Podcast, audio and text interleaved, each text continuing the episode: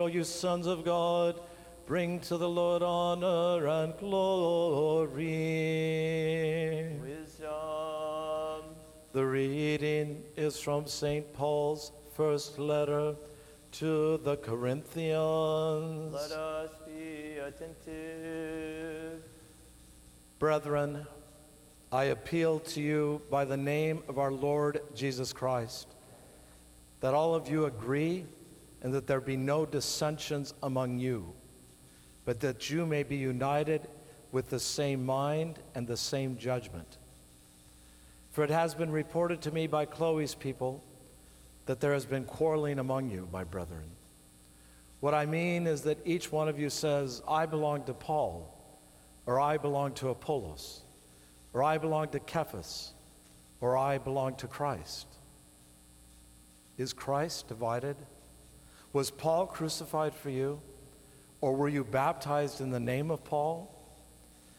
I thank God that I baptized none of you except Crispus and Gaius, lest anyone should be say, lest anyone should say that you were baptized in my name. I did also baptize the household of Stephan. Beyond that, I do not know whether I baptized anyone else. For Christ did not send me to baptize, but to preach the gospel, and not with eloquent wisdom, lest the cross of Christ be emptied of its power. Peace be to you, the reader. Hallelujah, hallelujah, hallelujah.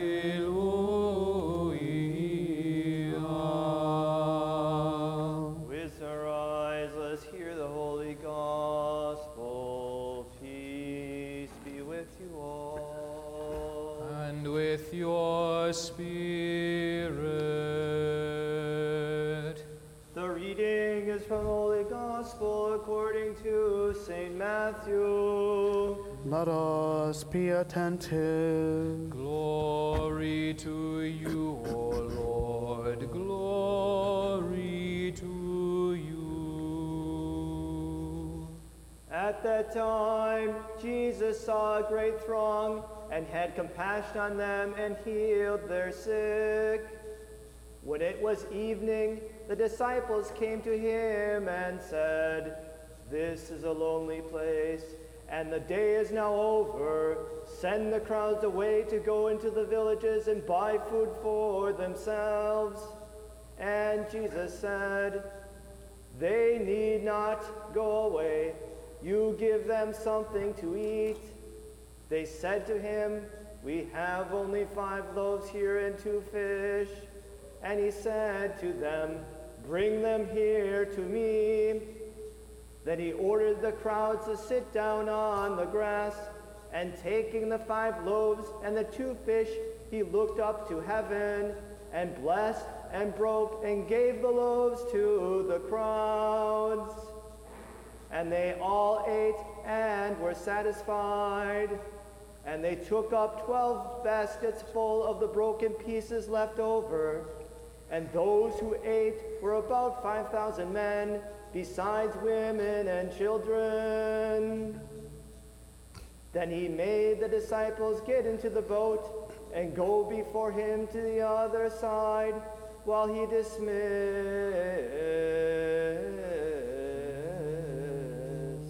the crowds.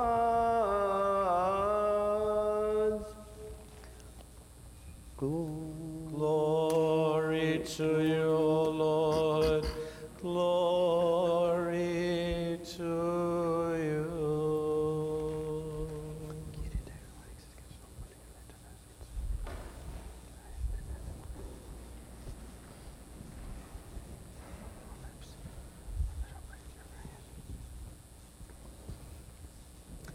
In the name of the Father, and of the Son, and of the Holy Spirit.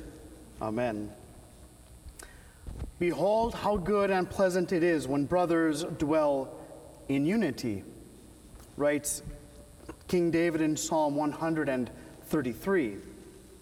The prophet here is envisioning the perfect unified community, really the eschatological people of God dwelling together in perfect concord and harmony. He is speaking about the church which Christ established here on earth, the church of which we all are a part. The church which David saw in the Spirit was the one we also read about, of course, in the Acts of the Apostles, where it says, "Now the multitude of those who believed were of one heart and of one soul, and they had all things in common." All things in common here signifies, most importantly, common morals, common belief, common purpose, common way of life, and common worship. It means perfect agreement and harmony in all things, perfect unity in the bond of peace and love. That is what the church is to be and what King David saw in the Holy Spirit.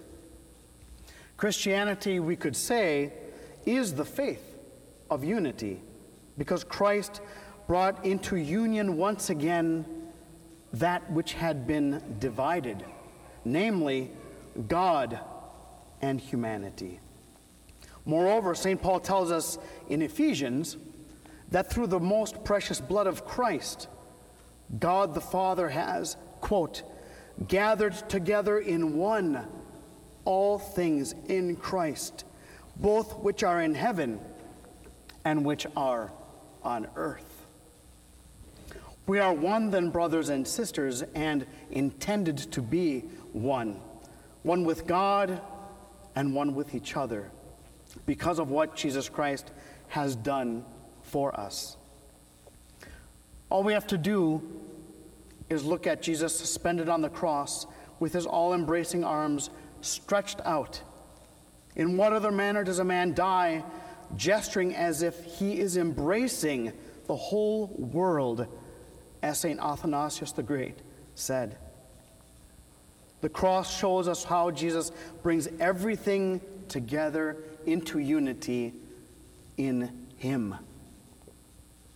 Unity is so critical that the Apostle Paul was chastising the church in Corinth over disunity, as we heard this morning. The people in that community were, well, taking sides, kind of siding with one apostle over the other. I like Peter, or Paul is best, or another would say, "No, I'm with Apollos." Angry and bewildered, Saint Paul couldn't believe what he was hearing. He couldn't believe the reports that he received about his flock in Corinth. So he asked a great rhetorical question, which there can be but one answer. He asks, "Is Christ divided? Was Paul or Peter or George or Bob crucified for you?" And the answer, of course, is no. And if Christ is not divided, if he died on behalf of all, those in the church and those in the entire world, for the sake of reconciliation and unity, then we are all one in Christ. And there cannot possibly be any divisions in the church of Christ. It is an absurdity. The first century bishop and disciple of Saint John the Evangelist, Saint Ignatius, while on his way to be martyred at Rome, wrote seven letters, beautiful letters, and the central message of each is unity.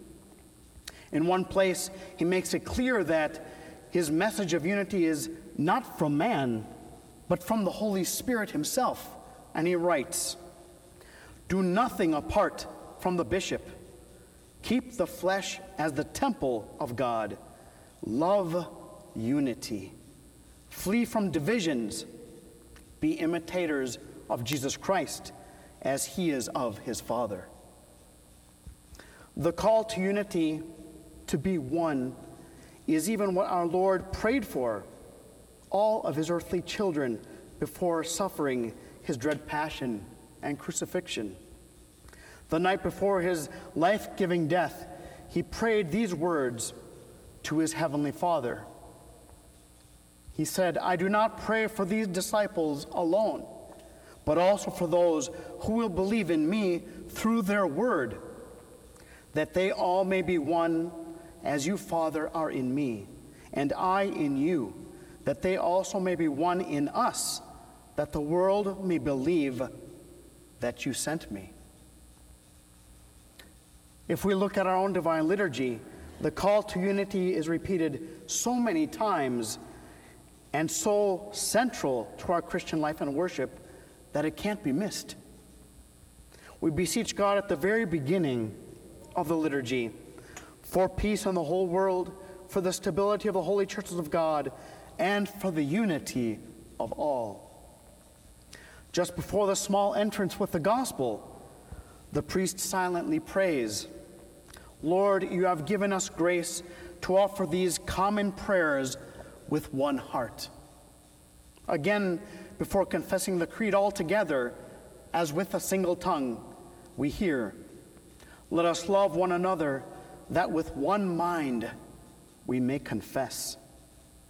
Shortly after the consecration of the holy gifts, the priest exclaims, and grant that with one voice and one heart we may glorify your most honored and majestic name. And then just before Holy Communion, a petition is once again offered saying, having prayed for the unity of the faith and for the communion of the Holy Spirit, let us commit ourselves and one another and our whole life to Christ our God. Of course, brothers and sisters, Holy Communion is par excellence the sacrament of unity. For it is in the Eucharistic assembly of the liturgy that we are united to God and with one another.